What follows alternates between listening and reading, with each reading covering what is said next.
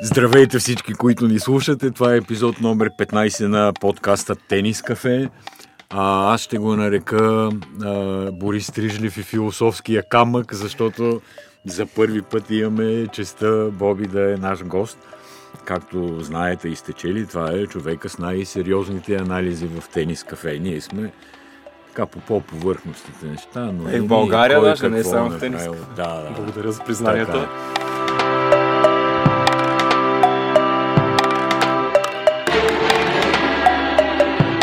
Темата днес как сме я обявили? За да се опитаме да съставим най-така перфектният тенисист от различните удари и компоненти на играта. Придвижване, сервис, форкенд, бекенд и така нататък. Кой започва? Аз искам първо на гост-анализатора в случая на подкаста да отлича един негов удар на, на корта, като ние в принцип си имаме такива дербита, така че изключителен форхенд по обратния диагонал. Има, така че да го поздравим за това и хората, които играят срещу него, много да внимават. Да, достойно споменаване беше на, на моя форхенд. И аз мога да отлича твоя бехенд по правата, който става да. все по-добър. Очевидно настроението става коледно вече. Така, да. слънчево време, най-после стана студено. А, нали, слънцето, така като погледнеш през прозореца, прилича на тия младежи, които са и девойки, които са по Малдивите и други острови, но все пак е някъде около нулата, според мен. И да, да почнем от сервиса, според мен. И аз като човек, който предложи... Начален удар. Темата, да, да. начален, удар, да, удар да, започнем. да започваме темата. А, според мен, аз съм си отличил Ник Кириус като човек на къвто сервис. Бих искал да има един перфектен тенисист. Една статистика от тази година, 597 маса има, 66% от първите сервиси ги е вкарал и 79% от началните удари ги е спечелил, като има 120 двойни грешки, но не толкова отделните компоненти, според мен, а, и статистически компоненти са толкова важни, колкото факта, че Ник Кирус може да си поважава съперниците само единствено с начален удар и таланта, който има да може да имитира на толкова много играчи началните удари без абсолютно никакво усилие. Това е не просто вариативност на началния удар, а чиста проба талант. Аз съм сигурен, че той по време на матча си решава да, да копира някого, без изобщо преди това да го е правил. И технически, като се гледат отделните агли, като симулативно се гледа началния удар на играч, когато Кириус имитира и самия Кириус, почти никаква разлика, което е изумителен начален удар за мен. Аз точно това ще да кажа в подкрепа на тази кандидатура, че той много често променя техниката на сервиса с идеята да имитира Федерер или Карлович, например, или някой друг, и пак прави геймове от асове. Така че това е наистина много рядък талант. И който... то по отношение на хвърляне на височина. Да, на различно топката... хвърляне на топката. Да. Аз само ще се обадя тук да кажа, че съм имал късмета да наблюдавам Кириус как бие сервис от 2 метра разстояние, буквално на един малък корт в Лион тренировачен, където той играех, играеха двойки с Джак Сок срещу mm една друга, една друга двойка, която не познавам. И наистина усещането е фантастично. Гледал съм все пак доста тенисисти, как играят нали, на живо и отблизо, как удря сервис. Това беше такава покотевица там, че не, не знам как може да се опише с думи. И тук недостатък, може би, непостоянството, което а, до някъде заради личността ни Кирис, но ние според мен се изолираме от това какъв е да, човек, да, какъв е компонента. Така че. Говорим за да. сервиса. Сервиса за мен е топ. Кой подхваща след това? Може би аз, айде, защото се обадих. а, аз се чуих между двама. Бекер като първия, който така въведе наистина мощните. Бум-бум все пак Бекер мощите сервизи доста добре ги насочва, но Боби преди време беше изкарал една много интересна история за него и Агаси с един тик, който го разкрива с езика, в коя посока бие сервиси. Затова може би ще заложа по-скоро на Анди Родик, при който няма такова нещо. Под 1,90 а в същото време с един от най-бързите сервизи изобщо и постоянно вади много, мощ, много мощни сервиси. 250 км в час мисля, че е най-бързия му който, е, да. който е шести в а, историята, в вещата ранглиста, да. Само да вметна за тика на Бекер, че често след загуби от Агаси се прибирал при съпругата си и казал, този човек чете моите мисли. А години по-късно след като Агаси му, Агаси му признал ловката, казал, явно чете само езика ми. А той е тогава това. Бекер го би, има три поредни победи срещу него и Агаси откакто открива това, Да. Има само постига една... 8 поредни Да, победи всъщност единствената загуба на Агаси в късното им съперничество е на Уимбълдън, ония полуфинал, който Агаси надълго и на широко разказва в книгата. Иначе за втори сервис също е интересна тема. Между другото, там бих се замислил, ако съм по в такъв а, при- приключенски дух. Може би бих избрал Кириус като човека, който не го е страх да удари с всичка няма сила втори втори сервис, сервис. Да. Да, там а, понятието услов... втори сервис е много условно. да. А, Иначе, да, кажи, кажи. иначе, може би Федерер, който много добре се насочва и е малко огромно разнообразие в насочването на сервиза. Бих избрал като втори. Аз ще заложа, така да се каже, на ефективността на сервиса. Нали? Кириус е страшна атракция, много силен сервис и всичко е, е такова, каквото го описвате. Но според мен двата най-ефективни сервиса в тура в момента играещи, това са разбира се на Федерер, без да ги класирам, и другия е на Джон Иснер, който съчетава много добре мощта, силата и ефективното пласиране. Просто този човек наистина според мен може да оцели монета от 25 цента в която и да е точка в сервис полето, плюс като говорим и за втори сервис, неговия втори сервис е доста, доста добър кик, много добра скорост и, и е много ефективен. Така че това е от мене по отношение на сервисите. Разбира се, има много момчета с добри и атрактивни сервиси, но ако сметнем скоростта към ефективността и възможността да се спечели точка след сервис, това са двамата според мен. А и такива, които са подценявани, например, любимеца на, на Борис Трижлев, Жил Мюлер. Уникален начален удар, обаче той е подценяван. заради- Виждали сме го и в София. Да. и в София сме го виждали, така че Цунга, други такива, които малко са подценявани, обаче също имат уникални. Трябва да споменем Карович, щом споменаваме Да. Иснар. Няма как а, да говорим за сервис без Иво Карлович. Не е същото. Карлович разчита много на скорост и фактически това е единственото, на, което разчита, докато Изнер, особено тук последната година ми направи впечатление, че практически е свалил от скоростта на сервис. Той рядко биеше с над 210, например, за сметка на доброто пласиране и на кика. Да. Да. Добре е да отчитаме различните тенисисти, които в момента играят и да, като Цунга и Жил Мюлер, които вие споменахте, и Джон Иснар. Но, що се отнася до историята, аз реших да подбера Роджер Федерер за моя перфектен тенисист да има компонента сервис като на Роджер Федерер и първи и втори сервис. А, след Иво Карлович и Джон Иснар в историята Федерер има най-много асове направени. Той има над 11 000 аса. Сега Карлович и Иснар не съм сигурен. Може би над 13 000 горе-долу или бли- близо 14. Със сигурност е офици- 5 цифрено число, да. Да. В официална статистика говорите асове. Това е... Да, бяха ги- бяха извели, статистика да. на ATP, да. А, избрах го заради това, че сравнително на ръст е 1,85 м. Чудех се между дали да избера Горан Иванишевич или и Пит Сампрас също, но Федер е по-ефективен сякаш от, от Сампрас общо на първи и на втори сервис, така ми се струва и по-добре насочва, насочва началния си удар. А пък Горан Иванишевич е по-висок 193 см и аз някакси не се абстрахирах от факта, че когато подбирам отделните компоненти, моя хибрид, така да го нарека, а, трябва да има и горе-долу еднакви, еднакъв ръст всичките играчи да бъдат искам да бъда и подвижен, да може да излиза на мрежата и така нататък. Точно за това подбрах и Роджер, който мнозина опоненти, които се изправят срещу него, казват, че още когато си хвърлят топката за сервисите, не могат да разгадаят в коя посока ще попадне началния удар. Сам пръс има над 10 400 изиграни гейма в кариерата си, 10 441, 89% ефективност.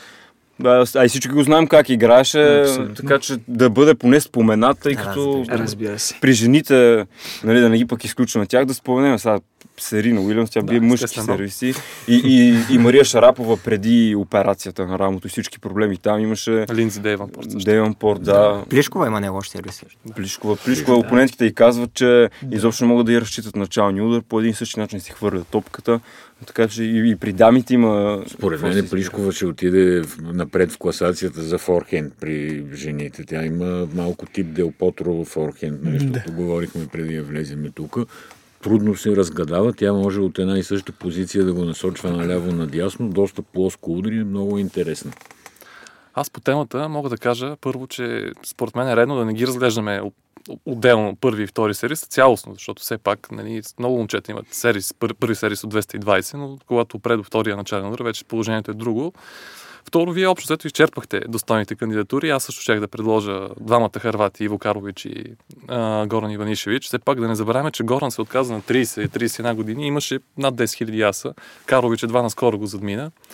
Разбира се, Федерер, който често си печели геймовете за минута и половина. Аз все пак бих заложил на Пит Сампърс, защото и тази статистика, която Боби спомена, е показателна. Освен това, си спомням, че бяха изчислили, че да пробиеш Сампърс в добър за него ден, граничи с някакво невъзможно усилие и се случва веднъж на всеки 11 гейма, примерно. 11 серис гейма, говорим. Така че всичко това, предвид успехите му, предвид серис воле стила, който играеш. Нали, знаете, че когато играеш серис воле, нямаш право на грешка при началния удар. Така че аз бих заложил на Pistol Pete. Добре, давайте сега следващия важен удар. Кой е следващия важен удар? Форхенд. Форхенда, естествено. Тук съм аз, нали? Няма съмнение. Е, да, С ония по обратния по обратния е много точен, да. А, форхенда, пак, сигурно има много спора, но аз не се справя на този, който лично за мен е, е най-уникален и това е на Рафа Надал. Мисля, че ще кажеш Гулбис, но... На Губи също е уникален. Има елемент на уникалност и при Голубис, така е. Но, но на Рафа Надал, м- когато се разглежда буквално треньорите още на малките деца казват, всеки удар започва от пръстите на краката, ударната вълна през цялото тяло минава и, и всички такива неща, които едно дете, аз съм сигурен, че не, че не ги разбира как се случва, обаче когато гледаш форхенда на, на Рафа Надал, точно така изглежда. А, при неговото изпълнение непрекъснато цяла наука прави ъгли, по отношение на, на лакътя, на, на абсолютно всичко е до такава степен перфектно и разбира се и, и колко е ефективен. Аз ако имам тенисист, който бих искал да бъде много добър и Рафа Надал при положение, че доминира по такъв начин на клей, не бих се лишил от това толкова титли да спечеля само с форхенд. Ами, по същия ред да продължим Да, тогава. давай. Аз се залагам на грубата сила.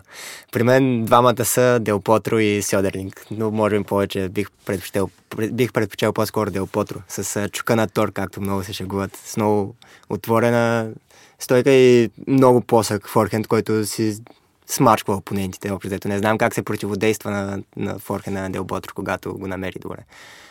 Виондер го преди много години го критикуваше, че изобщо не се е изпълнявал така форхенд, че само пляскал топката, обаче той заради габаритите, които има Делпотро на него, крайниците са му много дълги. Според мен това е идеалната техника за, за аржентинеца. Сега за, за Мац може да, да е друга, обаче в действителност много е ефективен. Така, аз скоро гледах, беше си пуснал Дел Потро в Инстаграм едно съвсем късо видео, тренировка, нали сега, както е контузен, се слуша леки форхенди. Ако това са му леките форхенди, нали, трябва всички останали да се замислят. Просто беше камерата отблизо зад него и много хубаво се виждаше движението и плътността на удара, която постига. Аз ще се присъединя към Боби за Надал, обаче като ефективен форхенд, наистина. Мисля, че е най-силното оръжие за, за, за играч като Надал, е, т.е. Надал успял да превърне форхенда си в най-силното оръжие, с което печели мачове. Нали? Тия банани, поправата, възможността наистина от всяка точка да, да насочва много добре форхенда, силния топ спин, това, че качва топката на 1,70-80, уния отсреща се Няколко пъти се е изпускал на сръбски Джокович срещу него. Балони. да, И С балони, балоните, да. да. Така че да извадиш Джокович и- извън нерви и то по, по такъв начин. Той изобщо, когато игра срещу Надал и когато започна такива топ спин удари да има срещу него, вбесява се. То а, и да а е. и то не само Джокович, защото всички се вбесяват и изобщо то топ спин над 5000 оборота в минута да можеш да генерираш изключително по всяка една гледна точка. А колко трудно се играе срещу такива форхенди, само състезатели, които са играли срещу Надал, знаят колко трудно се контролира топката, колко трудно се играе изобщо и как всяка топка се връща реално. Да, в тази връзка говорил съм си с нашия уважаван треньор Людмил Накашев, който е играл срещу Мариано Пуерта на тренировка, разбира се. Но доколкото Пуерта има до някъде сходен стил с този на Надал, нали, максимално затворен хват, много топспин и той казва, топката се тупка в тето и изведнъж е стигнала до мен. Аз не съм разбрал как и ми се е качила над главата. Да, Каза, това е просто непосилна задача да играеш 3 от 5 сета срещу такъв тенисист. Обаче, като говорим за форхенд, като ти каза Мариано Пуерта, не трябва да се пропуска един а, уникален а, играч, имаше. Фернандо Гонсалес, може Фернандо Гонсалес. Да, да. Нали, такъв форхенд също рядко се вижда, да не кажа, че не се вижда.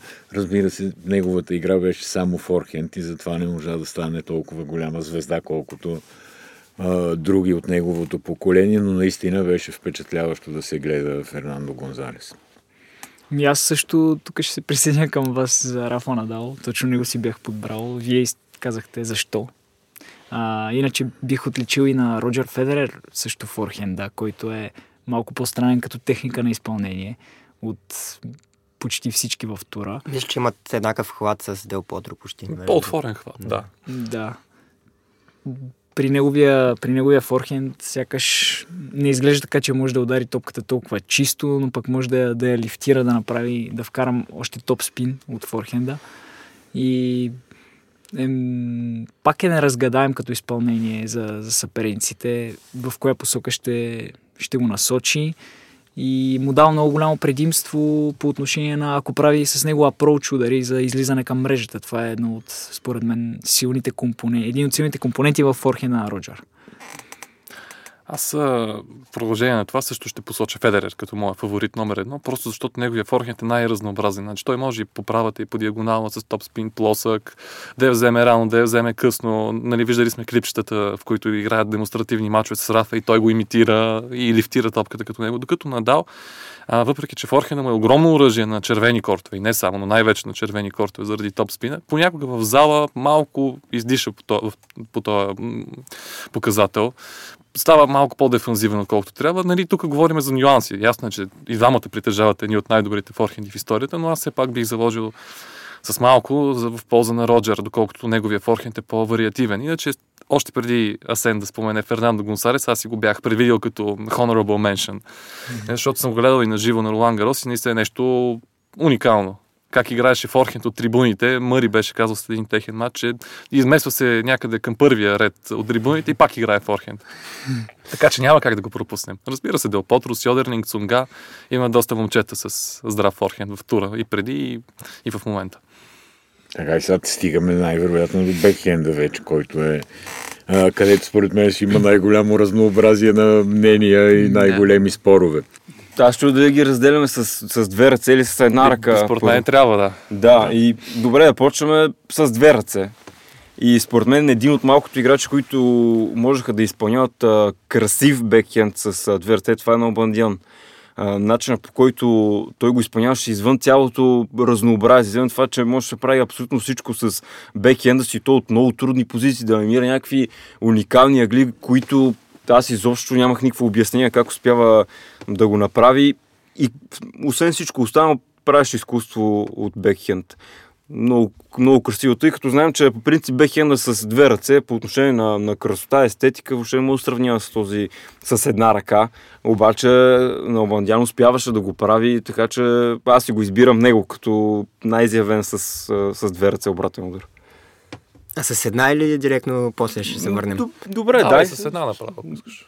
А иначе с, с, с една, тук слава многото поколение, Денис Шаповалов. Да, да, заради, заради това колко мобилност има а, в рамото си и преди години аз знам, че треньорите са обяснявали, а, няма такъв коремен бекхенд, нали, защото Шаповалов много а, изпълнява по такъв начин а, бекхенда, не само, не само с ръка, вкара много и коремните мускули, много ротация на тялото И, и преди много често такива са били разбирани, че не трябва така да се изпълнява бекенд. Противно на всички а, вече устарели разбирания, виждаме, че Шаповалов и по начин след изпълнение на удара, колко назад му отива ръката и, и ротацията на тялото и, и така наречен коремен бекенд, той го прави, прави го много красиво и атрактивно и затова си го избирам него. А кой би избрал за твоя перфектен играч от двамата? На кое би заложил? На еднорък бекхенд или на... Той, доколкото играе с две ръце, Да, аз няма да. А, добре, аз може би с две ръце, както си говорихме и по-рано, наистина Агаси има много впечатляващ бекхенд с две ръце. А, може да се я насочва където си иска и много добре контролира разиграванията, но аз съм си върл привърженик на бекхенда с една ръка. Просто не мога да го възприема иначе. Друго си е да видиш красивото движение. А, там, тъй като тръгнах да изграждам такъв тенисист, който да доминира от всеки удари, абсолютно да мачка с сила, може би бих избрал Куертен за бекхенд с една ръка, за да мога да продължа в този тон с неговия много мощен бекхенд с една ръка. Добре, с двете ръце много няма какво да коментираме.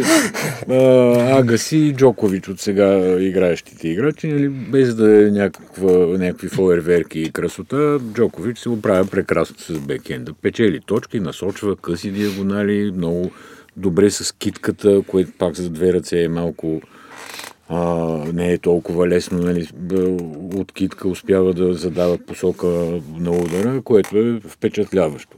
Сега с едната ръка става сложно вече, защото нали, напълно се присъединявам за Шаповалов. Там единствения проблем е, че начинът по който той изпълнява бекенд е доста рисков. Той все още не, не го владее да. добре и грешките му са повече, отколкото трябва. Иначе начинът по който той се обръща буквално с гръб към топката преди удара, да, да замахне и завърта цялото тяло.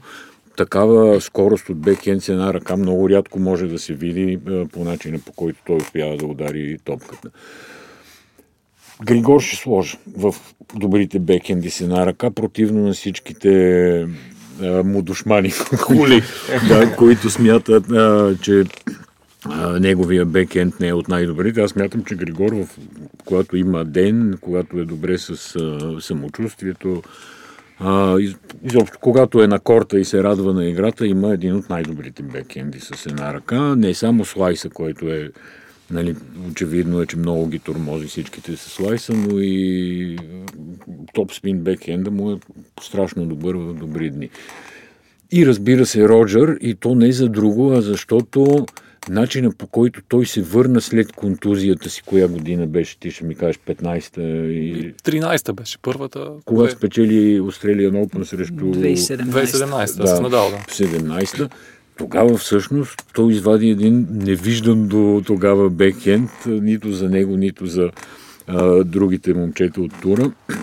Успяваше да взима топката страшно рано, включително срещу Надал успяваше от неговите топ спини от високо да натисне така бекхенда с една ръка, че да го затруднява и да печели доста често и директни точки от бекхенд. И риторито му от бекхенд също. Да, да, за това си заслужава вече а, от 17-та насам Федерер играе по този начин, но а, това доведе, не- неговия пример доведе и до промяна в бекенда с една ръка и на други играчи, които също започнаха много по, повече да влизат в корта за бекенд и да играят по-рано.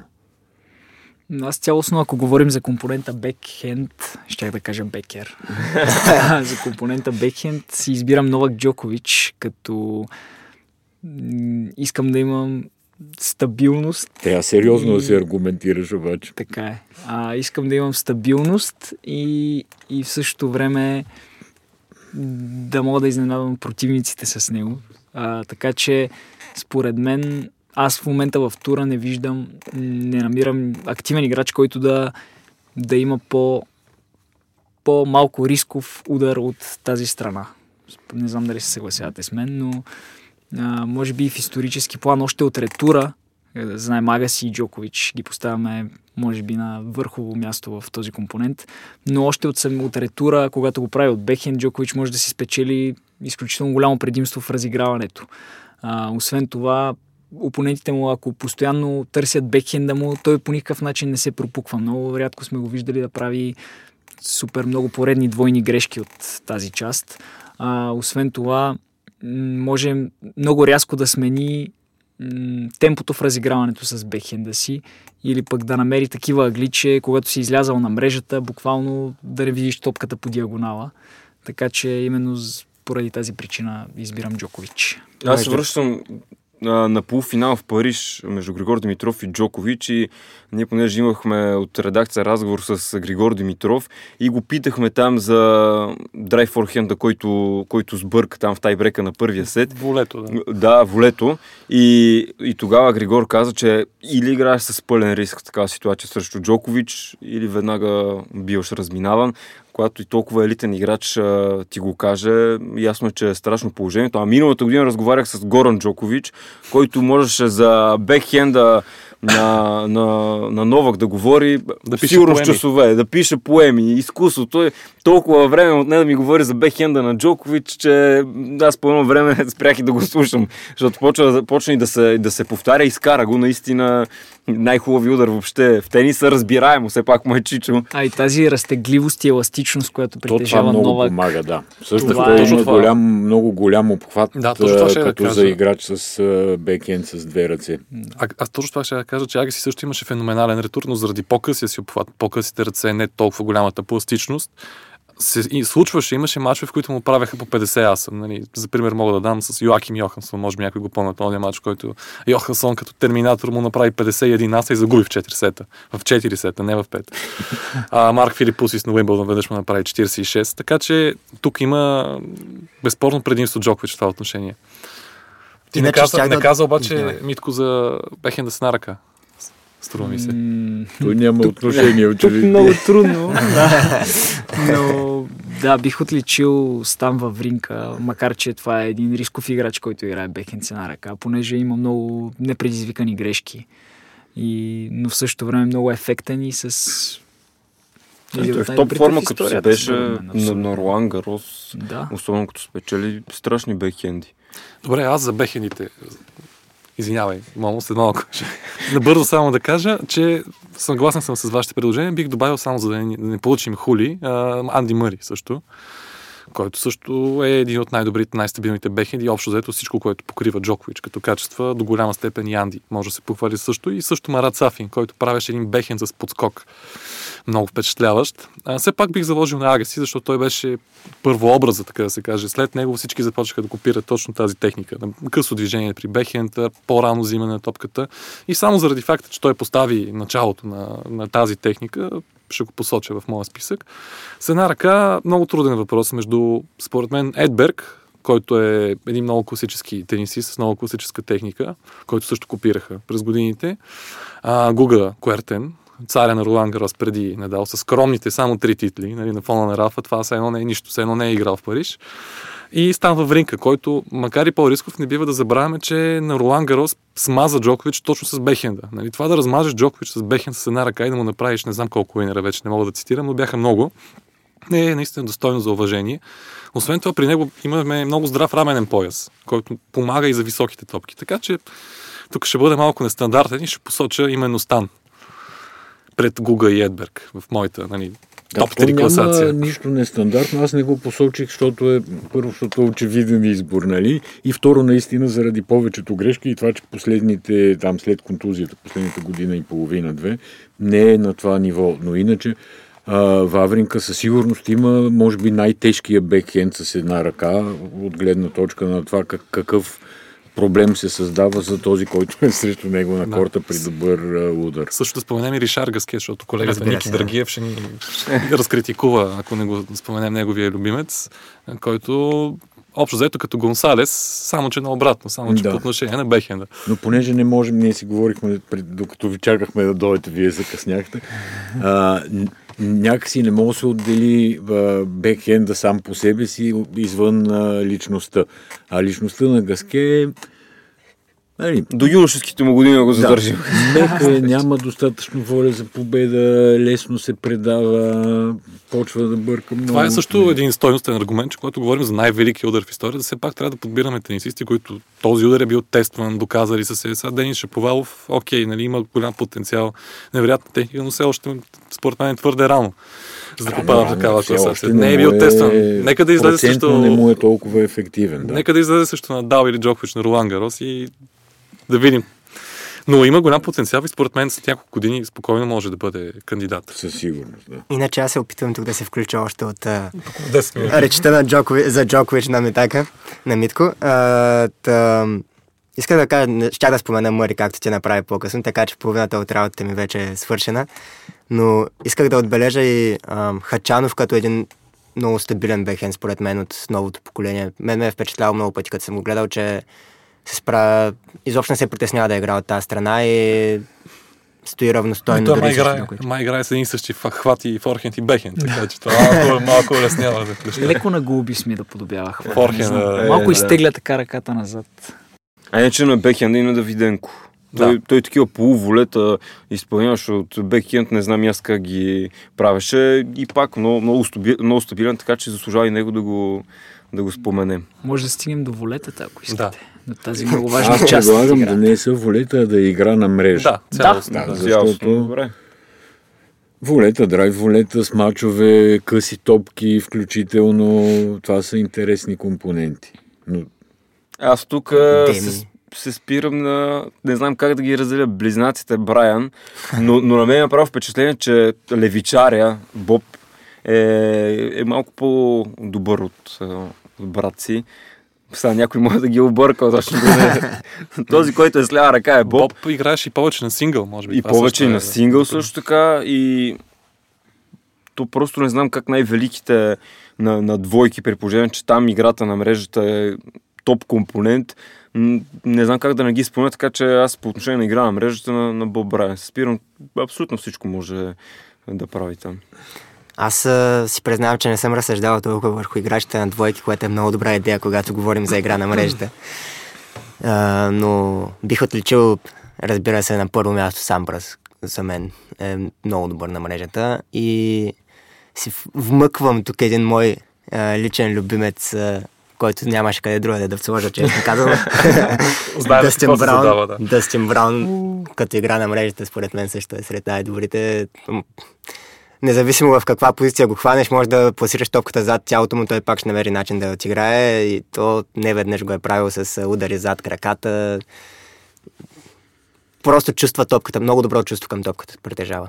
Чиста проба гениалност, ако трябва да го обща. Абе, според мен, като правиш разни такива положове и така нататък, означава, че не си се пласирал. И добре ли, че не си направил достатъчно добър апроч? Атрактивно е, готино е да се прави технически е трудно, когато си в такава позиция да отиграеш топката. Но щом Не. се справяш, не е нужно явно да се Ами пласираш да, толкова явно. добре. Но тук, ако трябва пък да се върнем назад към Гаске, и, и тук не може да кажем за някаква като личност за много позитиви за Дъстин Браун, който разполага се с феноменален талант, но както го е показал срещу Надал неведнъж. Но просто явно няма и, не знам, желанието, мотивацията да се бори сред добре. и много контузии в резултат точно този стил. аз ще отлича ранния Федерер и Жил Мюлер. Това са моите два избора за играещи добре на мрежата състезатели. Ранния Федерер, ясно защо, нали, последните години Федерер не играе толкова често на мрежата, даже ако се направи статистика, сигурно някъде има такава, а, мисля, че Надал излиза по-често на мрежата в последните години, отколкото Роджер. Но ранните години, нали, включително като си спомниме матча между Сампрас 2001 Първа. да. Да, а, година, тогава реално той го би с игра. Емблематичен матч тогава изобщо. за- Да, и тогава той играеше много често сервис мрежа, на, практически на всички настилки. А Жил Мюлер беше просто много талантлив играч. Нали, някакви неща не му достигаха, за да е топ, но си спомням как би надал преди 2-3 години на Уимбълдън по особено драматичен начин, естествено само с игра на мрежа. И сервис. Моля? И сервис. И сервис, и сервис да. То също, на Уимбълдън също по- като Дъстин Браун.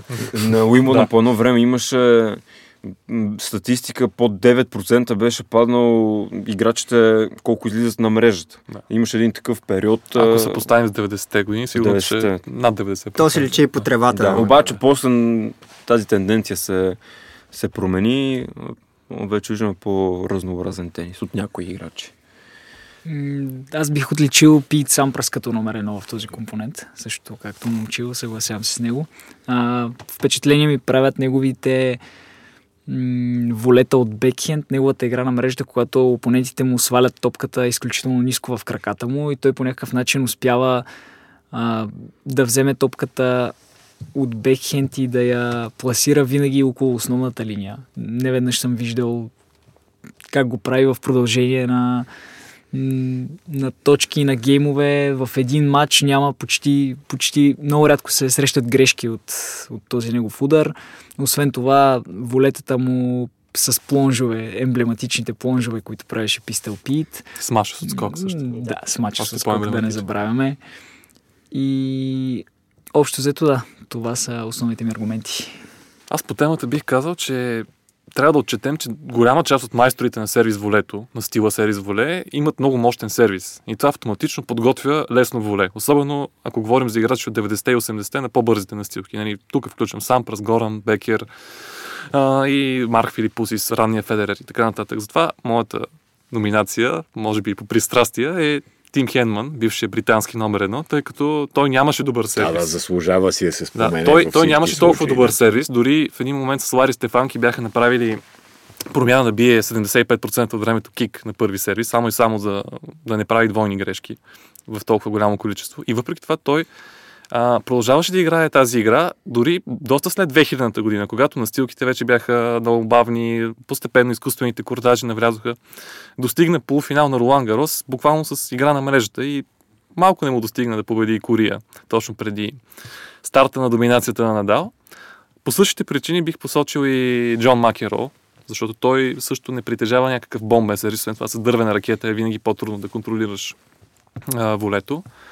От сегашните магиосници, естествено Мюлер, съ- съгласен съм, плюс Никола Маю, един специалист на двойки, Със сигурност, да. плюс Микаел Юдра, който също беше невероятен магиосник и също играеше много двойки. И последното ми споменаване е Фелисиано Лопес, който два пъти спечели Куин с непрестанни атаки на мрежата. Сигурен бях. Да. Разбира се, Дъстин Браун също е сред фаворитите ми.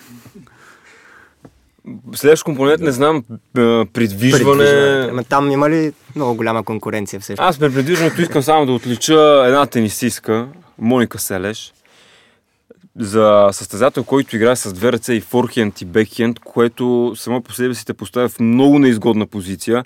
И да може точно там се иска доброто придвижване, иначе от там и тя успяваше шанс. Да. въпреки всичко да, да се движи много добре, така че наистина нея отличавам. И друго, може би, а, да, много хора биха казали Джокович и- не биха изгрешили, но не трябва да забравим и факта, че доброто придвижване не е просто да се защитаваш добре, да си много пластичен, да си много бърз, а чисто и просто да, да имаш правилния тайминг и дори просто да контролираш играта. Доброто придвижване при играта в атака е също толкова важно, колкото атрактивното при, при играта в защита. Така че и, и един Федерер, да кажем, без, без никакъв проблем може да, да бъде избран. Защото Аз то няма как да играеш. Федерер е без конкуренция по отношение Аз бих заложил на него, да, от мъжете на Федерер.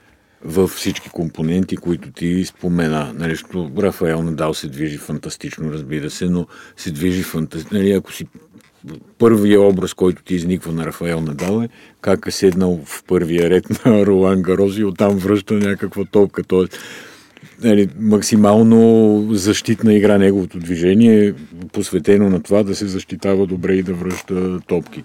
Докато Федерер с много ефективни, с много малко на пръв поглед движение успява да се пласира абсолютно по целия корт без никакъв е, проблем.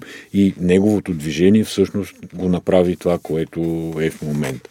Затова па седи един бивш лекоатлет Пиер Паганини, който го учи да бяга още от а, ранните години на кариерата му мисля, че това е безспорна, безспорния избор за добре придвижващ се играч. Раз- Разбира се, и Григор Димитров. Да, А, и аз чакам може да да кандидатства добавя. с неговите шпагати и, Да. и уинери Да. от задния крак. А, също и Николай Давиденко може да споменем отново след бехенда, защото той много често изпреварваше топката, спомняме си колко рано я взимаше. Алекс Деминор, между другото, е интересен избор тук, но той е по-скоро е, от стила на Надал. а, Той е който се- реактивен играч, Да. да. тича след топката. Той се движи прекрасно. Да, Може е. би в силните години също така на, на Мумфис, Да. който е феноменален атлет.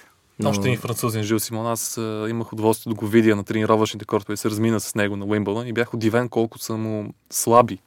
Нали, Това е точно дума. Колко са му слаби краката, но колко бързо се движи и стига всяка топка и генерира невероятна сила, въпреки че изглежда все едно няма един мускул. нали, образно казано. А, вярно е, че тук трябва да разделим това доколко ефективно е движението, а не на пръв поглед, което ни изникне като най-бърз играч на корта или най- покриваш най-голяма дистанция. Но аз все пак избирам Рафаел Надал тук в този компонент, най-вече заради един матч, с който той навлезе, така да се каже, в, в големия тур, 2004 в Майами срещу Роджер Федерер. Това им е първия матч. И тогава 18 годишния Рафа просто връща топката от всякъде, движи се по корта, излиза на мрежата, буквално лети по целия корт и бие Федерер 6-3-6-3. Даже в първи или втори кръг беше, не съм сигурен. Втори мисля. Даже, даже беше не навършил още 18 да, години. беше не навър... Дам, дами и господа, енциклопедията на тенис кафе. Тенис кафе. И точно заради това, че много успешно може да прелива от защита в атака с това свое гениално движение. Иначе за Федерер абсолютно съгласен съм, че е в, в топа на този компонент. И на мен първоначалният ми избор беше Надал, но след като изчерпаха долу-горе темата. Останалите реших да добавя няколко избора. Общо взето движението по корта е, дето се казва, е 80% от играта, така че Да. който, и, който и от най-великите за всички времена, ако ще е Род Лейвър, да посочим, няма да сбъркаме, според мен тук. Добре, ми тук да теглиме чертата за тая седмица. Между другото ми беше интересно, попадна, не знам колко време имаме, дали можем да обсъдим още Давай, един давай, тип да. Докато ти а, говореше за братята Бран и каза Левичаря, дали може да ставим един перфектен играч с лява ръка? Ако, ако залагаме Еми, само на тези компоненти. Сервиса ще е Горан Иванишевич, според мен, Да, със сигурност. Играта на Форхенда. мрежата, може би Джон Макенрол да. Форхенда Рафа. и, и бекенда Джимми Конърс. Не знам дали сте съгласни с... А иначе като теглим чертата за перфектния играч, м- така като съберем компонентите, Борис Трижев. има си има. Той си има има перфектния играч, така че. Това ми напомня за една статия. На времето бяха решили да направят най-добре изглеждаща жена, като комбинират нали, отделните елементи. И накрая се беше получил абсолютен Франкенштайн. Така че то може Така е и с така, много хубаво, не е да, хубаво понякога. Но само и последно може би да споменем, защото Борето каза Моника Селеш. Днес тя навършва 46 години, така че да й честитим рождения ден. Да е жива и здрава. Едва ли ще ни слуша Нека подкаста. да слуша подкаста. Да. Ако го направим на английски, със сигурност ще слуша чудеса стават с подкастите. Добре, благодаря ви. Благодаря ви и на вас, че ни слушахте. Другия понеделник ще се видим. Пак ще измислим някаква подобна тема, оф-сизън тема, да си говорим спокойно, подробно и без напрежение. Мерси и до скоро.